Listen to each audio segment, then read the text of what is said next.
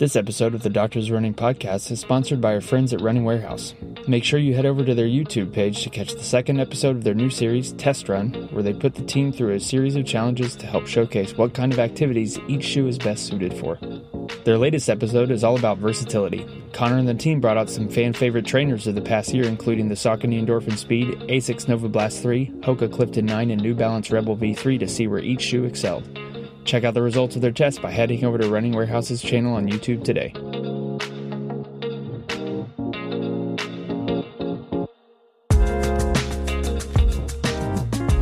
Hey everyone, welcome to the Doctors Are Running podcast, where we, a group of doctors of physical therapy, talk about the art and the science of the things we are putting on our feet. Today, we have a fellow physio and amazing entrepreneur and I, we got to go through all your titles, man. Je- Dr. Jeff Moreno is joining us, and we have talked before, but I thought it was really important to get him on the podcast to talk a little bit more about what he does because I don't, well, I know a lot of companies know. I think it's really helpful to know all the amazing thing that you're contributing. So, Jeff, thanks for being on. I really, really appreciate it.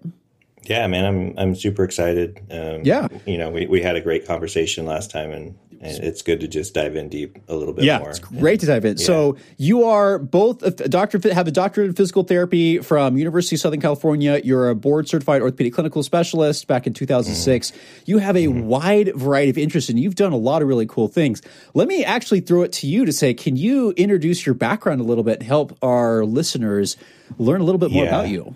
Yeah, well, I, I think you know, we, we both have a, a, a, probably distinct passion for running, and so yeah. Um, you know, I spent most of my career in the high performance and um, you know working with you know um, people from 800 meters to the marathon, trying to do their best and make it to the next level, uh, which usually is the Olympic Games, right? And so, um, so with you know that, I think that kind of connects the dots from kind of our expertise as it relates to running. Um, but I always tell people I'm I'm an extremely confused physio, um, and the reason that I'm confused is because I I, never quite fit in the, the, the confines of of the four walls of a basic physio practice, right? And so I had a background in strength and conditioning, and obviously I went to school to become a physio, and and I wanted to do that since I was 16 years old. Um, um,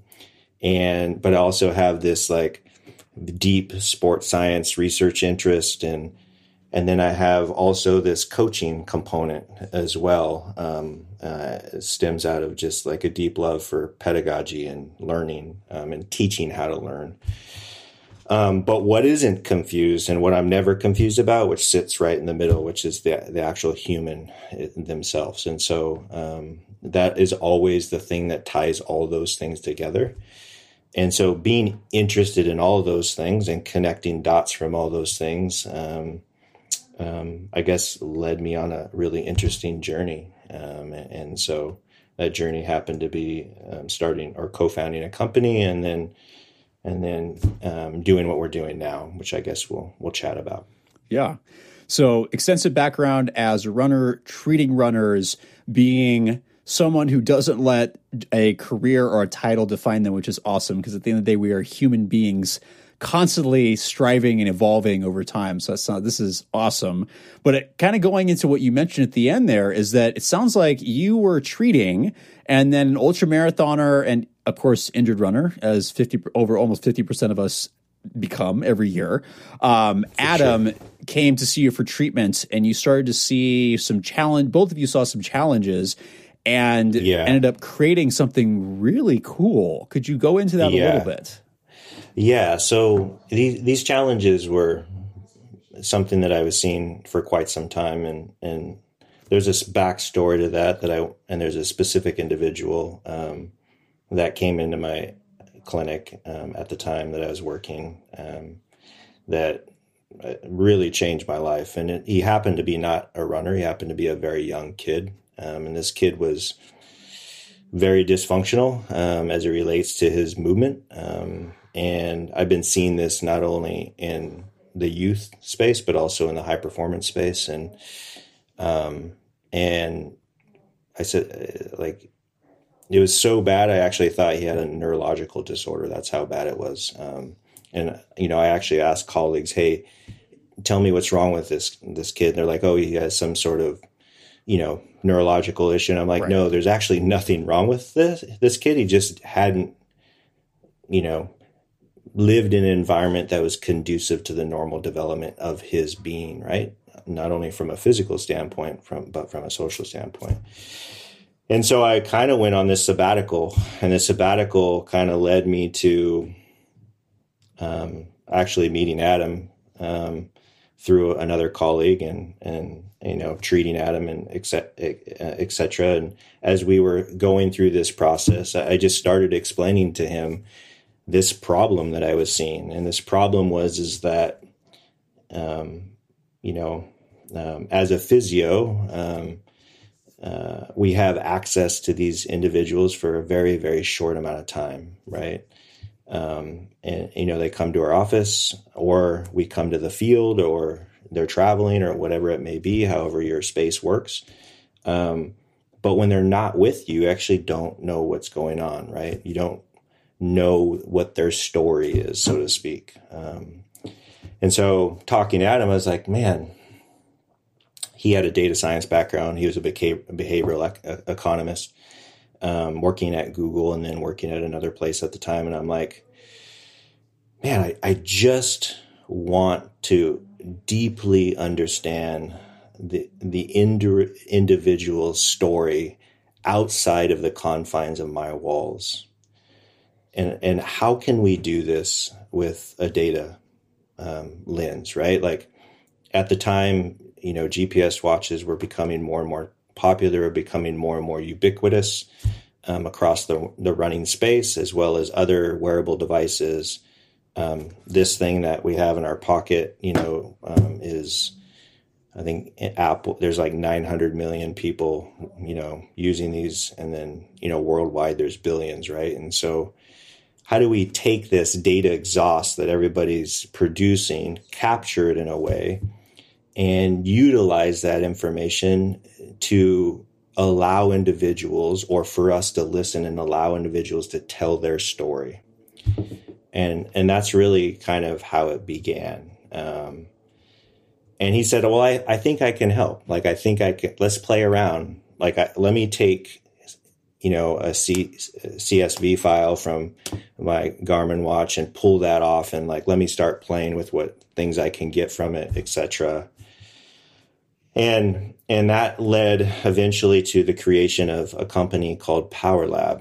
Um, and so um, Power Lab's initial mission, um, and this was a consumer application that re- we created, a consumer app, was to really take kind of the current sports science literature as it relates to injury risk and, and running related injuries, which wasn't great, but we were going to try to do this anyway and make connect people's data in a way where we can kind of give them some awareness around potential potential susceptibility to running related injuries as it relates to risk of injury.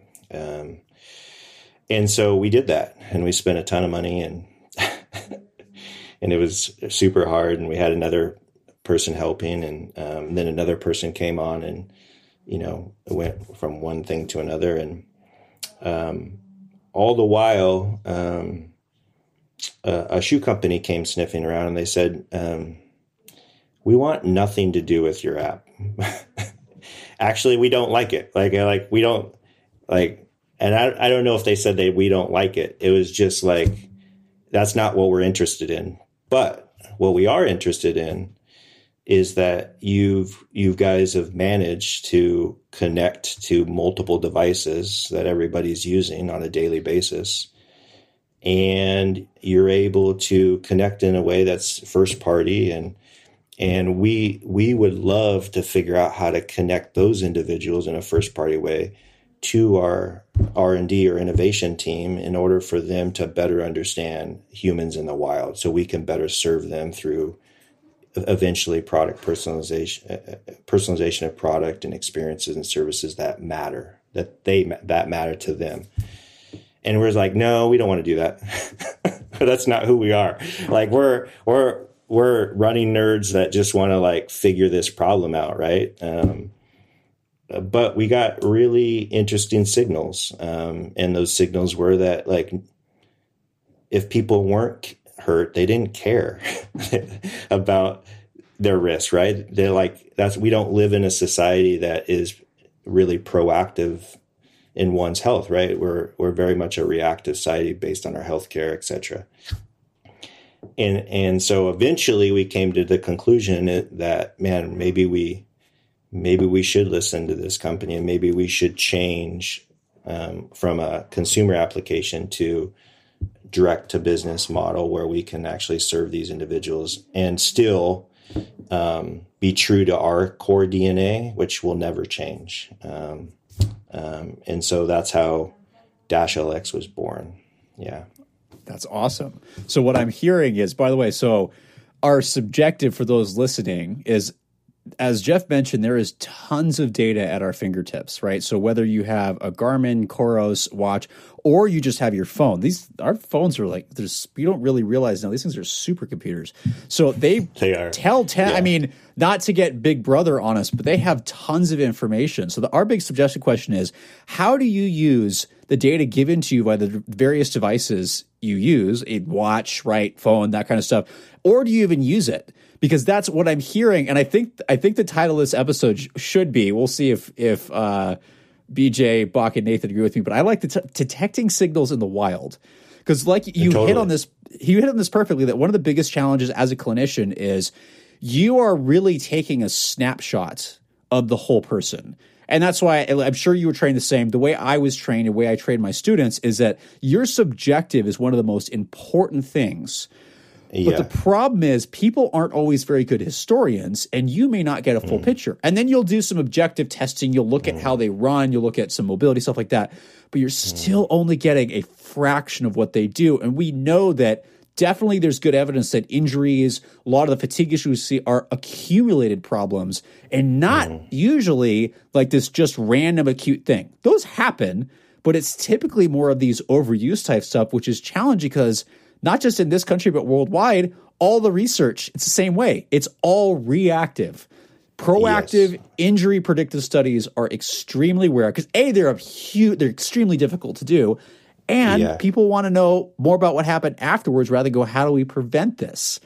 Like I remember when I was, you probably know, we've talked about uh, Chris, Dr. Chris Powers before. I remember I said the word yeah. prevention. He's like, don't say that's a bad word. It's like a dirty word in research. And I'm like, and later well, now yeah. I'm like, oh, that's why you said that because it's so hard to yeah. do but that makes super sense. hard. Yeah, yeah. I mean, there, there, what you said, there's there's so many rich things in that, and one is the signals, and we'll get to that in a second because that's a very important part of our technology. Um, but but I also want to bring come back to also what you said because there's being a young clinician or being even now um, part of what we're trying to somewhat decode is that time that you go into your doc's office or your physio's office and you sit there and you have this really intimate kind of vulnerable conversation at times right? That's very back and forth. And and to be honest with you that's the most important part of my exam. Um, um, and and I, I I call it like I, you know, I come in the room and, and it's very broad, as you know, and it's like, tell me a story. And they're like, right. what do you mean? I'm like, I want to know everything about your life. Just, we have plenty of time. I'm not going anywhere. Right.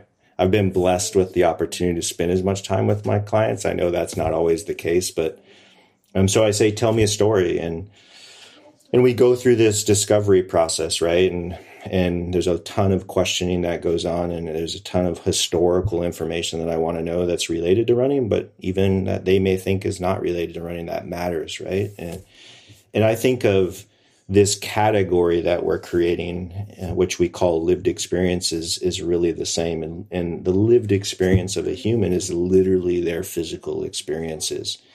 And it's our job as a company to translate and and digitize that and, and provide that to individuals or brands that they love that that they can benefit from right and and, and with permission the data that comes out of that um, are like words in my subjective. Um, and those words come together to create sentences, and those sentences create paragraphs, and those paragraphs create chapters. Um, and if you get enough of those lived experience data words together over time, the you start to have a very clear picture of this human living in their physical world outside the confines of the innovation team of a brand or my clinic um, or anywhere for that matter. And and that's really exciting to me because as a as a young clinician i i just didn't get it i was like you can only come to me when you're hurt i only get to see you this amount of time and then just when things are getting good i can't see you anymore I'm like, this makes no sense to me.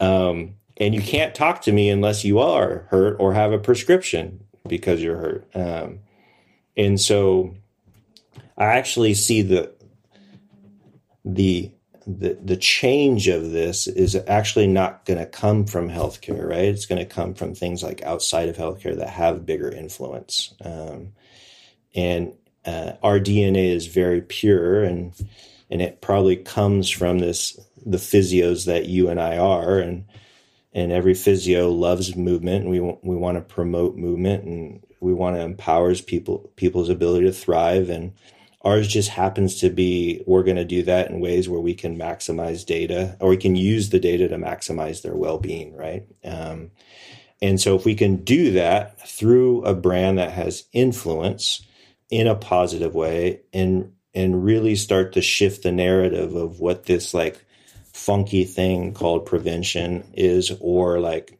taking care of a human in a unique way at a very personal level um, it's totally worth the stress that i have every day. Um, that makes sense. and so yeah. yeah. So it's it's interesting because I think we and we've talked about this before, but I want to reiterate this just for the listeners: is that you mentioned something that that is a core and something that I'm starting to realize, and obviously we all keep fighting it, but a lot of the innovation and like the ability to to make changes don't always come from these large industries like healthcare, right? They're kind of like these big machines that kind of have so mm-hmm. many variables going on. They influence mm-hmm. that. So, mm-hmm. you know, I remember when I was in PT school over a decade ago, you know, I remember Shirley Sahrmann, and for those who don't know, she is like a godmother, like a like a, a legend within the field. I has done her. quite a bit. Love yeah, her. she's phenomenal. Yeah. Uh, for any of the PTs out there, while she's still alive, please go to one of her conferences and please get made fun of uh, personally by her. It is an experience. For sure. I really, really I encourage that. Um, she's like, I think like, is she still in her 90s and she's still teaching? She's, yeah, yeah, I mean, she's, she's amazing. She's, she's amazing. amazing. But I remember yeah. her talking about like I think the future of where health, not just physical therapy, but healthcare is being able to be the movement experts, but also go, how do we start doing prevention? Right? We know mm-hmm. some of these things. We need to get more evidence on them, but we know there's certain patterns or lack thereof that mm-hmm. might influence stuff. So why wouldn't people come visit us? You know, like just the same way you get a physical is come mm-hmm. check in, make sure everything's good so that you don't need to spend eight to 12 yeah. weeks having to rehab something. But it sounds like totally. you realized I'm not going to get this done in healthcare. I'm going to need to be more yeah. efficient and go to go to somewhere where a large company has influence and is going to be able to yes. use this data to influence a product that everyone, especially the ones that we're passionate about, are yeah. using. Right? Yeah, and, and this is starting to happen in, in people like Jen and, and, and Brooks and people like Christian yeah. Hyde and Adidas and Andrea at Saucony and all these individuals that we know really well, you know, they're starting to understand like the the bigger picture. And and it's individuals like that that are actually going to kind of make this change. And and the change really is is pretty simple to me. Um, and they'll say the same too is that um, it if they want to sell shoes, it behooves them to have a human that actually is going to want to use the shoes because they're healthy enough to use the shoes, right? If a human isn't active or able to run, I mean, why do they need to hop on the internet or the site and buy the next best shoe. They're not going to do that, right? Um, matter of fact, we know the data says that the dropout rates or the return to run rates for someone who has had a running running related injury is really bad, right? Um, um, so there's there's a there's a sh- paradigm shift occurring, um, and it's at a very large scale, um, and I, am super excited about that. Um, um, and so, what's the big change? Well, the big change comes from how do we take this data that everybody's producing, this lived experience data, um, from their Garmin watch, from their Polar, from their Apple, from their Coros or their Suunto or whatever they have, and provide a pipeline or a connection point to a brand that they love and get value from that, right? Um, and so instead of, you know, them taking data from the website clicks or impression, like, no, you like you ask them nicely for it. You've invited them. You the brand has invited them into their innovation lab. Um, you're going to get something for it potentially, um, or you're going to be a part of a community, like like for example the Brooks Run Club. Um, and then with that, we're going to utilize your data for X, Y, and Z, um, and, and, it's with a purpose. Um, that not only starts to create this really interesting community effect or flywheel, um, but it also builds trust. And you and I know as physios, like the number one thing that can happen on our, the most important thing that, can happen on our first visit is to create this level of trust. And once you have that, you're like things are pretty golden. but if you don't establish that, it's really, really challenging, right? Um, and so we're on that path to facilitating that. Um, and it's a it's a pretty amazing path. Um, and you got to be really upfront because I know there's good evidence that people form trust within the first 10 seconds of meeting someone. So you have to make yeah. a really good first impression and maintain that. Yeah. So especially when you take somebody's data and you're like going, "Hey, would you please share this? Where we've got something to offer you." Yeah, and it's it's just being authentic, right? Like yeah.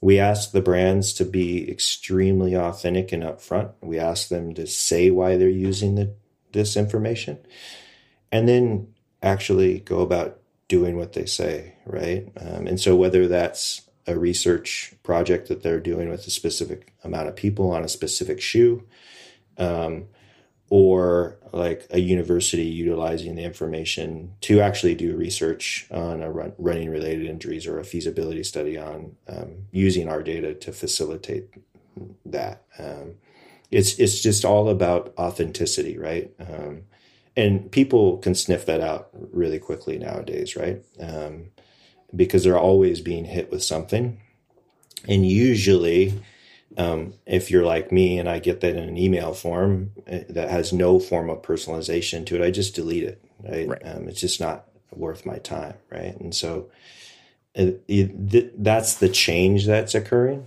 Um, and once that change has occurred and, and they're facilitating that, then then we can really start to do really cool things and brands can really start to do really cool things.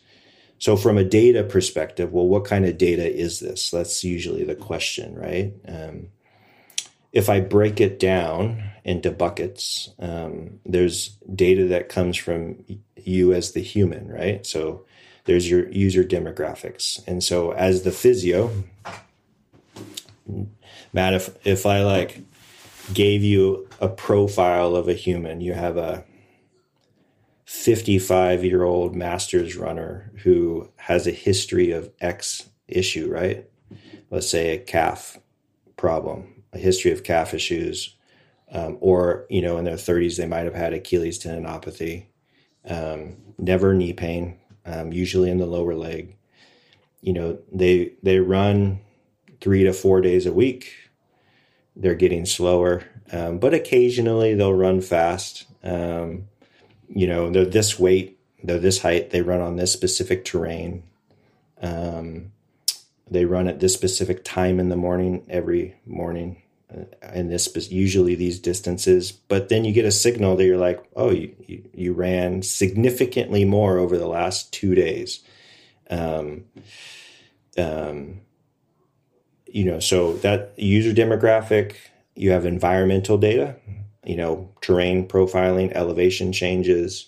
Um, you have um, other forms of data like speed, um, spatial temporal characteristics, like you know your basic cadence, stride length, and then we have other proprietary algorithms that we've created um, that looks at um, or, or, connects people's stride characteristics to kind of understand their specific running style, and that a lot of that was based out of Ben Van Oeveren's work, um, looking at running styles. Um, and so we take all that stuff, and then it creates a unique pic- picture, right? And and so then the next question we would ask, or we're, we're we're getting brands to ask, is like, okay, if I have changes in elevation, I have had, I have changes in velocity, which can be a proxy for internal load of the bone or at the calf itself or the Achilles tendon, based on some of the work that we know, right? Uh, mechanical fatigue work from Brent Edwards. We can start to like think, ah, you know, this is this is kind of interesting, right? And if I knew this stuff, and I knew their past injury history, um, and I'm having a continuous conversation with them through a triggered um, um, survey um, when necessary, then you know I can start to think about well, what type of shoe may, may this person benefit more from than another, right? If I if they all these shoes were on a spectrum, and let's say the spectrum was like a triangle, and there's a tri- at the top of the triangle there's a more minimal shoe, and at one, the other edge of the triangle there's a more um, elastic shoe, and at the other one there's a more cushioned shoe. Like then we can start to hypothesize, hmm, based on these signals that I'm getting from this human, what would I put this person in potentially, knowing that the shoe is like to us, it's just a load manipulation tool, right? Um, and so then we can go from there and even dig deeper. And this is where it gets super uncomfortable for brands right now, to be honest, but not me. I'm like, let's do this. I'm totally into this. Like, okay, if we potentially uh, can hypothesize about a better shoe, we're not saying perfect, but better shoe potentially, then can can't we also potentially hypothesize about maybe some of the physical things from a capacity standpoint that this individual might want to work on. If we only give them three things let's just give them three simple things. Um, but how cool would it if they got a text saying hey i noticed this. Um, we we we find that when these things match up, that it's really beneficial to do this thing in the gym. You know, um, or this type of a movement thing. Um, um, that's uncomfortable for people because they're used to waiting until that guy has a calf strain or an or Achilles tendinopathy from running too fast because he hasn't run fast. He's 55 years old and he hasn't run fast in a year, but he did a race randomly. And all of a sudden he spin, spun those wheels and now his Achilles hurts because its capacity of his lower leg is really low. And the elasticity within the tendon is less than it used to be kind of we we kind of know those things, right, Matt? So yeah. so this is like, literally what my dissertation is on. So yeah, you're you're preaching to the choir on. A, I'm like, did he choose this just because I'm doing Achilles calf stuff and Masters runners? But yeah, it's true. It's totally true. And you got all like the data is basically that an insanely accurate part of your yeah. subjective objective exam, and that's I don't think that's uncomfortable at all. I think it's great, but I understand why they might be uncomfortable. Yeah. That so said, like, yeah. Yeah. So like you can't use words like prescribing, which mm-hmm. is probably good. But right, you can fair. you know, you can recommend things that I think are fair, but how cool would it be for a human outside of the confines of us or outside of the confines of a brand, but connect to the brand to get a text from a brand saying, man, you're doing great. I loved your run today. You know, you, you ran 6.5 miles at this pace. You had this much of elevation change. You're rocking it. Hey, I think he, based on what you're currently doing, I know you bought this shoe, but you you might really enjoy this one. It um, when when that other shoe's done, check this one out. Um, and by the way, try these try these things. Um, and here's why. Um, that would be so amazing, right?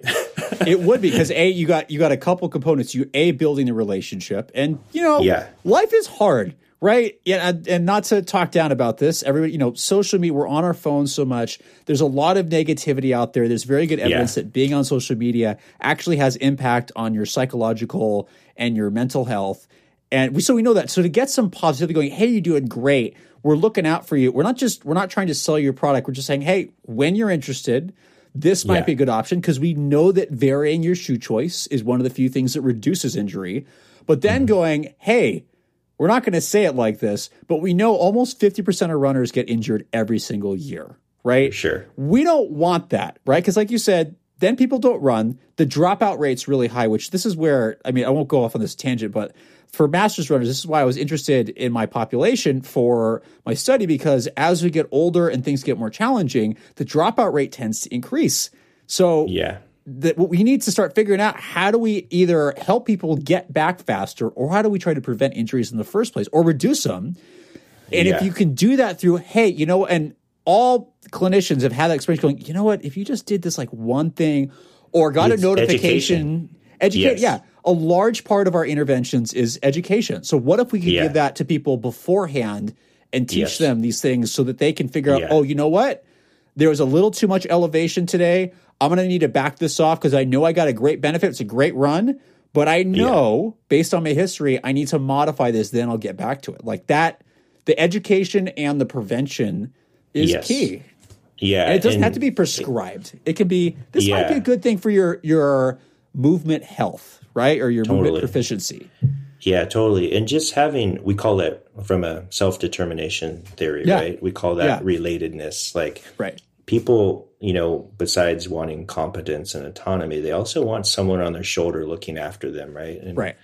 And I think um, using um, lived experience data and in capturing specific signals that then can in turn trigger actions, whether it's from an external motivation standpoint, um, um, putting them into something that that may potentially feel better for them um, based on on capturing a bunch of information over time and learning more about um, those things. Um, I think is the next wave of how people are going to be taken care of, and it's really um, one brand told me last week they're really like going, and this was a ma- massive, massive shoe company, and I almost fell out of my chair. They're like, yeah, we're really going away from just this idea of like, sh- you know, shoving shoes down people, and we just like really want to be known as the caretaker brand. We just want to take care of these individuals because if we know if we do that, like all the other stuff from selling shoes to, you know, people being invested in in brand it'll just kind of take care of itself. And I'm like, oh my gosh, you're so you're so right. Please do that. Awesome. Right? Finally like moving, yeah. Finally moving from like short term sell as much stuff as possible going yeah. long term. If somebody's going to come to us and choose us as a brand, it's how do we like show our appreciation and make sure we take care yeah. of you equally, yeah. right? That's awesome. Then, yeah, and then you know, I think I love all the gadgets, right? Like you're you're in the lab right now. You like you you know we have force plates and we have three dimensional you know Vicon systems that can that we can all nerd out on. Um, but also sometimes the simplest things are like usually the most effective things. Um, and so how do we take how do we take a very complex process and and capture low friction data that can like create simplicity around this. And understanding all the craziness is important because then you can use that to facilitate proxies that in turn kind of tell you similar things. Um, And so that's what people in the labs are doing right now um, with this data is that they're taking um, the connection of the environment, the human, and the task of of the running itself, and combining these data sets together to to really answer what what real runners want, right? Real runners, and you know this, and this is why you have an amazing podcast and do shoe reviews because what do runners want? They want to know like there's a 5 billion shoes out there and I have no clue what shoe to buy. Just tell me what shoe to get and I'll buy 3 of them. Right? Like you know, how are they supposed to know? It's like crazy, right? And so people are trying to kind of understand that and make that more accessible. The other thing, and you know this because you just had the podcast, is they're trying to understand durability of the midsole. So like people can figure out, well, when do I replace my shoes? And in doing so, you learn more. Well, like maybe the durability of the midsole is a lot greater than we thought it was, but we still have the outsole and the upper to deal with. And that's probably going to wear down quicker than the midsole itself. Um, and, and then it depends on the type of runner, right? One of the guys you talk to has a crazy stride. so, um, and it's really long and like he wears down shoes different than my, myself. Um, and so, so it's different, right? Um, and the rest of his and, team calls him the destroyer. Yeah, that's yeah, yeah, pretty much, pretty much. He runs through shoes like crazy. That's um, why he um, started a shoe website, hoping he could uh, yeah. deal with it. No, just kidding. For those listening, this so, is me, by the way, that ruins shoes. But so um, yeah, so I mean, there's really cool things, and then the basic things like, you know, it like it does come back to injury risk too. Um, um, when we started this and we started connecting to um, lived experience data to brands, they they they really didn't want to touch that. Like it was just a big no no for the brand, right? There was just a lot of difficulty legally having to deal with verbiage and language and you know you're talking about injuries and that's not our domain right and how do we deal with this but you know 3 weeks ago i get a I get an email from someone they're like hey if we were to do this what would what would this look like? And I'm I'm just like, yes. Finally. Yes. Yes. yes finally. Yeah. Yeah. So I'm like, okay, let's do this really carefully and we're going to do this really slowly and we're going to be super methodical about it. We're going to be really simple because it, I don't think it needs to be complex, right? Got um, it. Um, so, so weird, weird question, weird question for you. So you've had this vision and I think a lot of, especially in the like clinical, have been like, you know, if we could just like figure out how to use you, you pioneer, right? Like, how do we use this data? What do you think? And you may have already mentioned it, but I'm just curious. What do you think the turning point was for a lot of these companies finally go, actually, I think this, you know, yeah, let, yeah. let's let's take this. What do you think the turning point was? Yeah, because I th- I think there's um, there's a big disconnect between what they're capturing in the lab and then what they're what actually is occurring in the wild, right? And we know this to be true from what people say is often very different than what people do, right? Yes. And so they're capturing a lot of information and a lot of that's done qualitatively through subjective surveys. But they get the shoe back and it'd be like hardly worn. But you know, they said they ran 500 miles on it and they're like, like how is that going to help me building a better shoe for a greater population right um, and so i think it, it always starts it's easier to start in the innovation and r&d de- departments within these brands because they're not always scared of the of lots of big data right? They like are used to using numbers and and like having a little bit of chaos as you know in your phd work like and dealing with like the uncertainty of what you're trying to study and like how things just don't always go right. They're okay with like that stuff right um so that was the turning point it's like hey we need to figure out actually what's going on out there and like we need to be able to communicate better with the the people that we're trying to bring into our brand and take care of. And the only way to do that is actually to capture their lived experience data in a way that um, is authentic and um, um, you know personal. So that that it, has been it's takes it's taken a while and it's still like an educational process for these brands because it's so different than the the status quo, right? And so, um, but I'm I'm very thankful. Um, I'm honestly like,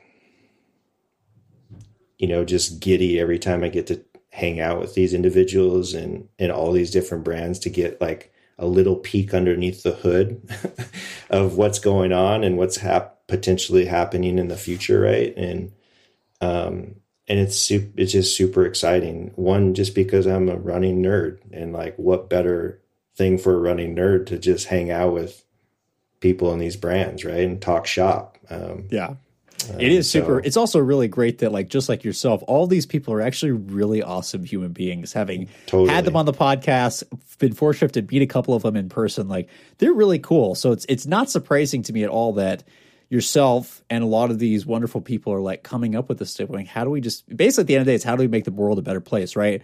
We get people more yeah. active, we keep them yeah. active, but it's the challenge is like you know that engagement, figuring out what to do I'm this yeah. is slightly off topic. I'm laughing when you're mentioning like the chaos um, and learning to ride that as someone who I would I should track my uh, heart rate metrics while I'm testing people as I'm panicking and trying to keep a straight face as something's crashing and I'm trying to manage that at the same time. For sure.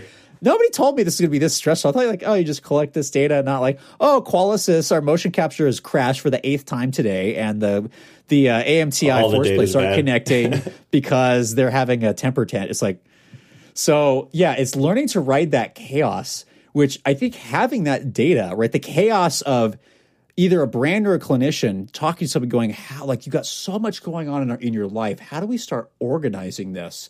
And I think that's kind of what I see is like you're organizing this into bite size chunks. You can go, oh, we can do ice. We see this, we see this.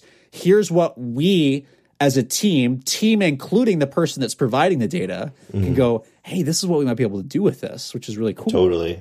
Yeah. I, I, some, yeah, that can get dangerous because, um, I usually am the run, one to like go down those rabbit holes because yeah. you there's so much that's possible, right? Mm-hmm. But then I have to step back and say, okay, let's let's just keep this simple. Let's like right. let's walk, run, or, you know, let's crawl, walk, and run um, in that in that order, and you know, um, so but yeah, it is it is pretty pretty exciting. We're learning as a brand though that um, we actually need to make it the process of this simple because you, you throw sample level data onto the table of someone um, or workout level um, or a thing called we call it snapshots, which is like a snapshot of someone's yeah. Kind of three month history and it's overwhelming, right? And so um, we've learned to like step back and say, "Hey, um, what are you guys trying to do?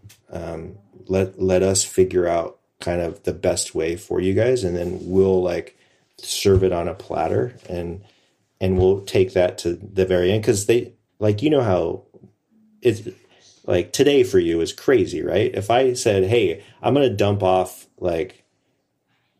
You know a million points of data on your in, uh, uh, in your computer and you're gonna you're gonna pull it from our api and like that's just more work for right. you. Um, so it's like it's these problems that i didn't even consider. I was like oh yeah we just do this and like boom and here's a shoe. Here's like or like here's you do this and like okay you push a button and then oh, you tell them, hey, I need you to do some calf capacity. Your soleus is super weak, or I'm hypothesizing that you're so because yeah. everybody's is right. So, um, you know, like it just it's a lot harder than that. I'm learning. Um, but that's why I have amazing people under my team that are yeah. way smarter than me. So, so, so they can do that. I just get to talk to people like you, which is more fun. It is fun, but I, I it's interesting what you mentioned because I what I heard was there's so many possibilities of things to do, and you got to the point where you're like you let the brands tell you what they need, also probably the individuals what they need, right? And that that is the hallmark of a master clinician is when you're younger, you generally tell people what they need. As you get mm. older and you, you have more experience, you go, I got all this stuff. What are your goals? You tell me, you guide me. Where do you yeah, want to totally. go? And I'm seeing that yeah. that parallel here. Yeah, and and this is something that we also learned very painfully is yes, and this was with the Power Lab thing. Um, we were considering that um, or under the impression that people wanted to be healthy proactively. Um, or but they actually didn't or want it right? Like we were I, we are actually under the impression they needed it eh, which they did but they didn't want it like that's not what they wanted they they just they didn't they don't know that just isn't part of their vocabulary, you know, right? Based on how society works for us. So, um, so stepping back and transitioning to, you know, working directly with the brand, it's like, okay, you know, I got to understand that, you know, m- my needs um, are not always the same as their wants or their needs. My idea of their needs isn't always the same as, as their wants, right? So, I think that was a very important thing. And it's something that I, I'm still learning, um, that I have to just step back and say, okay, I want to take you here because I think it's important for yeah. humanity. Um, yeah. But but that's not maybe where you're at, and that's okay. But we'll get there at some point. So let's just let's just deal with what you want right now. right and that comes so. from just asking the right questions. So it's both you're having to ask the right questions. The brands are also having to ask the right questions of the consumer, going, "What do you want?" Right. That's where we're testing. That's where all these surveys, outreach, yes. focus groups come in, going, "What do they want?" So that's that's interesting. So a couple quick questions on that. So if we if we start at the individual level, what mm-hmm. kind of thing, what kind of metrics have people wanted? And is there anything that they might want that they don't even know is actually readily available to them data wise? Mm-hmm. I know it's a that's broad a, question. Yeah, that's a really. Are you you're talking on the consumer side? Yeah. Figure. Let's start yeah. with the individual first before we go up. to Oh, the, the like for the individual, yeah. it's really simple yeah. to me. Yeah, like for the individual, and I hear this all the time, and I know you hear it um, if you're working with runners, right? They're like, and for us as a clinician, usually this is on the top of the list. Why did I get hurt? Like, what's wrong with me? Tell me the diagnosis, which doesn't really matter to me, to be honest with you. Um, and then how do how how can I make sure that this doesn't happen again? Unfortunately, that's at the end. um, it's not the first thing. Um, and then close second to that is like again, tell me the, the best shoe. How many how many times you have a runner come in just like, hey, they bring 15 pairs of their their shoes all in a bag. They throw them on the floor and they're like, one, can you look at them? And I'm like, okay, cool. And then two, tell me which one. What should I get? Right? Like, what what do I need? Right? And that's that's kind of a loaded question because there's a lot into that. But we're starting to see patterns. Um, we're starting to see patterns with, you know, shoes that have greater longitudinal bending stiffness. That's a problem. We're starting to see patterns with shoes that have higher stack heights and that are very with very compliant foams right? And we're starting to see you know and we've seen patterns with you know these low profile shoes for quite some time right? And and so um, you're start like we're starting to kind of see these things uh, and they're not causative but there there's correlation to specific types of injuries. And there's also correlations to specific types of patterns of movement that, that these individuals um, come to the table with that are not always um, easily modifiable um, based on their motor patterns and their, their habits, right? And so, um, but that to me is super exciting. And I think that is kind of the future of of where this is as an experience or a service that the shoe company can provide is like hey we noticed and i'm, I'm going to tell you one um, we noticed that you have this specific pattern when you run and that pattern is is that you spend a ton of time on the ground and when you do accelerate you get longer instead of of of turning over more.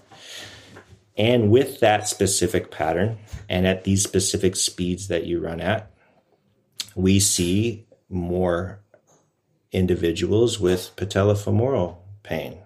Have you had knee pain? You're like, yes, I'm, I have knee pain.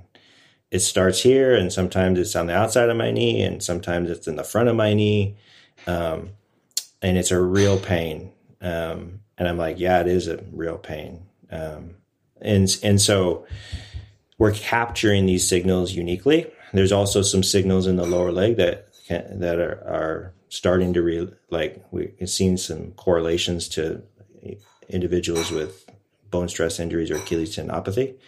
Um, and a lot of this work just like was hypotheses that I had, and then you connect them to what it says in the literature, and then you're like, okay, can I capture this with this data?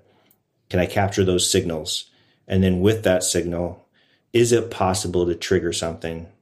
And it is it totally is. Um, there needs to be a lot of work around that but one of the biggest aha moments i had as a clinician um, was like you know everybody told me for the longest time that like the most common running related injury is knee pain you know like anterior knee pain um, you know in a specific population. Um, and i was like i don't know i haven't seen a person with patellofemoral pain in five years and I was like, hmm. And I see that's my that's the only I only see runners. Like I don't see anything else but runners. And I'm like, why is that? And it was like slapped me in the face. I'm like, well, like all my runners are like super fast. Right? And so when they hit the ground, they there's very little knee flexion that occurs at at the tibiofemoral joint, right? The loading as a result of that at the patellofemoral joint is actually quite a bit lower than someone who's flexing excessively during load during um, um, you know loading phase or mid stance, right? And I was like, oh my gosh! But you know what I do see all the time: bone stress injuries, Achilles tendinopathy, like everything you can imagine at the foot right? And that was like my biggest aha moment. And I was like, whoa, can I see this pattern? Can I take data and see that pattern, capture that signal, and then do something with it proactively? And I was like, I think I can. Like, I think I can. And now I just need to get these other people who have influence that other than me is the N of one um, to like do something. But that's super exciting to me, man. And like, because it isn't rocket science, right? Like right. we see it every day. yeah, it's trying it's to just translating it. Yeah, it's yeah. translating it to not only the world but like companies and other people. Because you know we're very yeah. lucky to have the jobs we do. We we it's we're super awesome. The thing is, we always will have patients. People are always going to get injured. If we can always, if we can cut that down and keep people healthier. That's part of the prevention part, which I think is really important within our profession. Even if we reduce the injuries to like 5 10%, people are still going to need us. But if we can totally. help people stay healthier longer, it's the long term yeah. effect of keeping them active. Because the worst thing people could do is you get over an injury and then you just stop moving. And then you start getting yeah. all your other Worse. comorbidities, your high blood pressure, your yeah. like diabetes. So it's like that. And once you go down that road, it's really hard to dig out. So prevention yeah. wise, this makes total sense to me. Yeah. So uh, yeah. So and then you have other components like marketing and right. You know, which you know is it like it starts to spread, but just more authentically and naturally. I think in a, in a like a a better way, a better way. I like to think of it as a better way. Yeah. So. Um, so you, you talked yeah. about this a little bit, but so footwear companies are not only using this to get an understanding of who who the, the population they're serving, right? They're creating product for, but there's also some talk of going, how can we modify this to make footwear that better matches people, correct? Is there anything mm-hmm. else that they're they're utilizing this for in terms of benefiting the consumer? Yeah. So again, uh, you know that we call that finder tech, um, and companies are really interested in that. Right? Is like in a, in a scalable way. We're not talking putting someone in a shoe a foot scan or like pressure insoles, like that's just not accessible to the normal individual, right? Um, but but one major company was just like, we're just tired of getting like our customer service just like getting hammered right now because people are calling in and they love the brand. And you would know this brand. People it's like an up and coming really cool brand.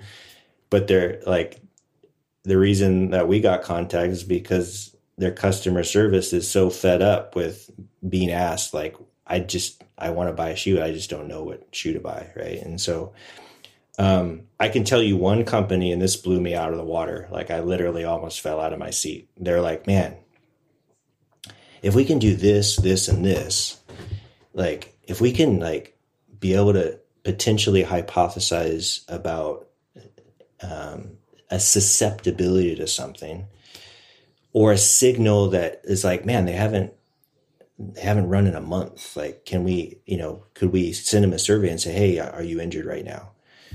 Um, they actually said, if we can do that, man, then maybe we can refer them to a physical therapist in the area. And I almost like fell out of my chair. I was like, whoa, like a major, major billion dollar brand is telling me that they want to send their customers to physical therapy because that is probably good for the brand. If, you know, I was like, the world is changing for the better and i'm i'm super excited to be a part of this process i've just never heard anything like that before i was like which it makes sense. You got to take care. Yeah. You got to if you're going to create a community, you got to take care of your members, right? And so if they can't run, they're injured, right? That they're not going to be happy, right? So I mean, and from a business standpoint, obviously they're not going to continue running. They're not going to purchase product. So it makes sense mm-hmm. to going. All right, how do we keep you healthy? And go. Yes, sometimes people do need help, right? People need to be have self efficacy, but sometimes they just need that, like you said, the hand on the shoulder to go. Hey, mm-hmm. you know what? I know this is rough you you're going to get through this and if you need a little bit of help here's mm. someone that might be helpful for you like that's yeah, awesome totally. right yeah. talk about support yeah totally yeah so they would they would call that a service right and so you have product personalization is one piece of what brands are looking to do and then you have another piece would be a service so that would be a service um, and then you have the third piece which would be like creating experiences right and so like from a community standpoint how do i how do I get people that are of like mind and, and like, um, I guess, physical um, ability and put them together in, in, an opportunity where like they're probably going to just enjoy each other's company, right? Um, I often say that, um, you know, like all sports are made up of movement, but not all movement needs to be sport, right? And and so if I translate that to the running world is like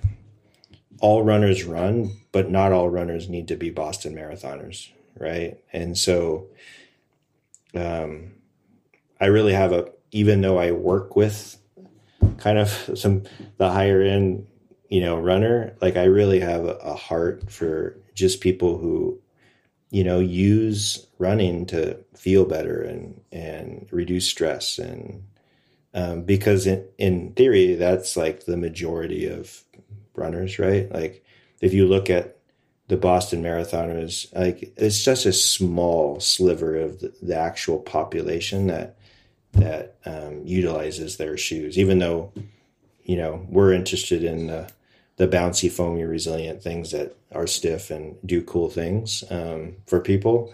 Um, you know, most people shouldn't probably buy those shoes. I'm happy to hear that. I know we get super excited about those, but we know there's always appropriate. So, and it's it reminds me when I was talking to Jen from Brooks, we had her on here, and she was awesome. And it was like, yes, you know, we get a lot of focus on the elite runners, and there's nothing wrong with that. But we have to realize that the majority of people aren't elite, and that's okay. And we want to make yeah. sure that they know that we are designing product for them, and we want to make sure everybody feels heard, everybody yeah. has a product, and that's really important, not just from a clinical standpoint to go. You know, and one of the you mentioned this earlier, right? During the examination, your first visit, gaining trust, but also making sure that person feels heard, especially in a society in the medical community like that's people get not heard all the time they get talked yeah. over or stuff like that and i'm sure people sometimes feel that like that in the running community like oh i'm not an ex fast marathoner or 5K, why are they going to pay attention to me? And it's like, well, no, we want you to be heard. And so I think this allows yeah. that connection. Yeah. And, you know, I, I love Jen to death. Like, and she is absolutely the biggest proponent to, you know, serving that population. And that's why I think she's at Brooks and she's doing what she does. And, and that's why Brooks you know absolutely knows who they are as a brand and and and because of that that's why they're really successful right um, and so um, i think they'll continue to serve that population as well as others um, very well as a result of people like jen and others on on that team yeah but that's awesome so so you got how the companies are using this I'm, and I mentioned earlier that a lot of individuals might not know what's available to them. So if you would, you know, we're going to go back to the rule of three, right? If you could tell people, hey, there's two or three things, two or three metrics that you just have easily available to you that might be worth paying attention to you. What were the what would those two to three metrics be? And I know it's it's we're we're asking a directed question rather than getting the information of going, you know, yeah. and you might you might already know, but like what do yeah. you think would be most helpful for people that don't so know to pay attention to? Yeah, I'm going to really generalize this because, yeah. and, and I'm going to take it away from just completely like a specific variable because I think the importance of lived experience data is translating this into something that's accessible and actionable for a real human, right? Um, and so if I said, hey, um, you know, we know that there's some decent evidence of as it relates to cadence and you know manipulation of of gait um, around that, and and specifically with people who have pain, maybe less so with people who don't, right? And um, and specifically around the knee, or maybe even into the calf or some plantar fascial issues, right? And so, and that's cool, but that requires a, a little bit of me and you being around them and helping them through that process potentially, right? Um, but I would say, hey, I got a thing, and I I I, I call it the three C's, and I, and these three C's I think are probably what I define as being pretty important. And we're going to simplify this for you. The three C's consist of consistency, right? Correct loading, whatever that means, and we'll, we'll describe it. And then what I call control. Um, and so consistency, and we've done this study with one of these brands, is like looking at the correlation of consistency to running injury. And it's like extremely clear. Like people coming into a specific thing and or coming out of it, if if they aren't consistent, we define consistency as running at least three days a week um, in a seven day period over a, a certain time span um, they just happen to get injured more. And it's like pretty intuitive. Um, so let's, hey, let's just, if you're to run, I don't care about volume. Let's just focus on kind of getting consistent. And that looks like this. And then let's build upon this. Um, and so that's important. Um, and, you know, you can use data to do that. And a brand, this brand will use that data to do this. Um, and then there's correct loading and what does that mean you know and that means like well if i am going to run and i am going to be consistent i probably need to do it in this fashion and that fashion is like well i'm going to focus on frequently moving and that movement might be in the form of walking first or that movement might be in the form of running and we're going to capture those signals and, and help you through that process and then the next thing is like, well, I might add a little bit more volume onto that, and that will just naturally happen. And at the very end, I might tickle that with some speed every now and then. And, and this is how we'll do that. Um, and that's how we're going to correctly load. Um, and we might have some fancy stuff that some fancy researchers did, um, you know, that, that is cool. Um, but like, that's pretty basic, right? And then the last thing is control. What does control look like? Well, if I go out for a run, um, what do, and I'm going to ask you this, Matt, this is your test. what do most runners do from from an intensity standpoint or like a pacing standpoint when they go out for a run? Like, what's the most common error that they have um, at every level? And I can think of one of my professional runners right now is like really bad at this. Um, and I can think of one that's changed and like she's, you know, will be in Budapest this, this in, in a month or so. Um, what's the most common thing? I will say this, and hopefully I'm not wrong because I'm going to call my wife out, who is also a professional athlete at the moment and hated training with me because I do the exact opposite because I was very lucky to have some very fast people teach me this is that people start out way too hard. They, yeah. whether it's a race, whether it's their run, they tr- start out way too hard rather than warming up into it. And my wife hated that, that I yeah. would start out nine, 10 minute pace and then finish faster. But yeah, yeah, it's yeah. just like like their pace is like probably too high, especially on yeah. their easy days, right? Like yep. they're they're you know, let's say someone and I have this woman is really amazing. Um, but she's like was running her easy paces like maybe maybe coming under seven minute pace like after and a really really really excruciating hard workout right and like what she said was like the one thing that completely changed my game it was like not running any of my easy days under eight minute pace which felt like i was walking. Like she literally said that felt like i was walking but i but i am now crushing it.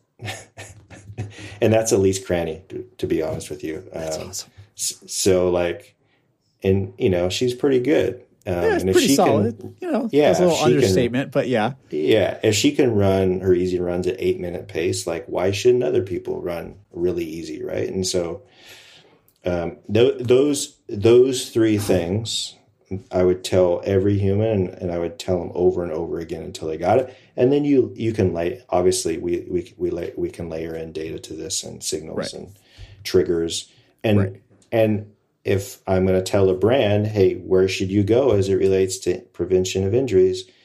I'm going to start talking to them about the three C's, and maybe I have already done that. and it sounds like when talking to people using this data is this is already available. So if you have a GPS watch or a phone, like you can track your mileage and you can start looking at patterns going, hey, you know what? Talking about um, consistency, right? How many days a week are you running? Or the other thing is, if you're running frequently, do you have huge spikes in yeah. that consistency of volume? Those spikes are where those injuries typically tend to happen, or after because it your body's the more consistent you are with the more like equivalent load, the yeah. more your body's kind of ready for it. It's those big spikes got to be really careful. Little spikes okay. That's how you know if you're doing a workout or that's how you push yourself to get better, but it's got to be appropriate. And you got to heal from it. The yeah. the second was it it was consistency, correct, con, correct, correct load, knowing going, hey, am I suddenly jumping up or am I doing things appropriately, slowly building? Which our bodies don't do this really well. They do this really well. So again, looking at your mileage, going week by week, what's happening, and then the final thing is control. Going, you can the watches, the phones, they all look at pace. So going, how do I know what I'm doing? And how do I yeah. keep that under control? So instead of running 630 pace on an easy day, you go, that's not necessary, especially from a load management standpoint. That's going, what's the purpose of today? if it's to recover, let's make sure I'm comfortable with this. I'm controlling this. I'm not letting my th- things get ahead of me. Yeah, and as a physio, this is like right up our alley, right? I mean, right. When we look at a treatment stem, like we're you know the one the biggest thing is is we're building awareness around something right, right. and then with awareness we're we build in context maybe with a movement or maybe without a movement. And then this then we're working to transfer you know you know some transfer that idea into something that's more more makes sense which is the act of running. And then we're looking to stabilize this over time right? And that, that's like a very basic treatment model that we go through. Um, and so that awareness piece is really big. And for, for my runners, if we're talking about pace, I'm talking about is is pace, and this is like beyond this, but I think it's cool. Is pace does your pace match your effort? And if it doesn't, like there's something wrong, right? And that can be like you're tired, um, you're under recovered, um, you traveled, um, you fought with your boyfriend or girlfriend or other, right? And and so, um, you know, those signals and that and building attention around specific what I call vital signs um, or points of awareness is is really is really important. But that's for another completely different podcast. Sorry. You're no, you don't have to out. You're speaking my language right now, and it's going to be dangerous because it's going to be a four-hour podcast if we're not careful. yeah, we better we better we better end this. But at some point, yeah. I want to talk. I want to talk yeah. fancy shoes, fancy. Yeah, we will we'll definitely have to have you back. We'll definitely have you on. Jeff, this was phenomenal. I do really quickly before we we finish up here, want to give people a location to find you. So DashLX has its own website. There's also an Instagram, Facebook for DashLX. You can be found on Instagram at Jeff Moreno at Jeff Moreno, correct? Is there any other ways to be able to reach out or to find you some of this cool yeah, stuff? Yeah, I mean doing? they can they can always if they if they have interest or um, they want to chat chat about anything they can always email me at jeff at dashlx.com and um, yeah i mean i'm i love to have a chat so yeah. don't don't be shy. Yeah also, if you, you got to check out his LinkedIn, I love your profile picture. It just looks so professional, and I'm like, this is this is a LinkedIn photo. It's great. So you can also find him on LinkedIn. But Jeff, thank you so, so yeah, much you know, for coming on. Yeah, yeah. what I really love to do is yeah. just surf. You know, so so if you do go to my LinkedIn, you'll just see a guy surfing um, and run. Oh, so that's day. what that is. So. Okay, got it, got it, got it. All right. Well, Jeff, thank you so much. It was awesome to pick your brain and awesome to hear not only what you're doing, but what brands are doing. And it's nice to also know that that we people do care, right? In a situation oh, where sure. people, you know, where we're having more trouble worldwide with people feeling isolated, there are situations where you can feel a part of something and you can also know that people do care. And it's it's not just because they're trying to sell you a product, it's because they want you to be healthy because we're getting to this point where there is positive in the world. Like longevity is, is key and we can do this. Any last words, yeah. by the way, before we uh, land this? No, I think you know at some point people will have more of an opportunity to be a part of these things, and and just look out um, with your favorite brand, and that'll be coming to you soon, hopefully. Awesome. Um, so yeah, thank you for the opportunity, Matt, and yes, and good luck on your research, and and um, hey, let's do a shout out to Rich Willy because I Rich really is I love Rich. Rich, if you're listening, dude, you got to help Matt out. He needs your help, man.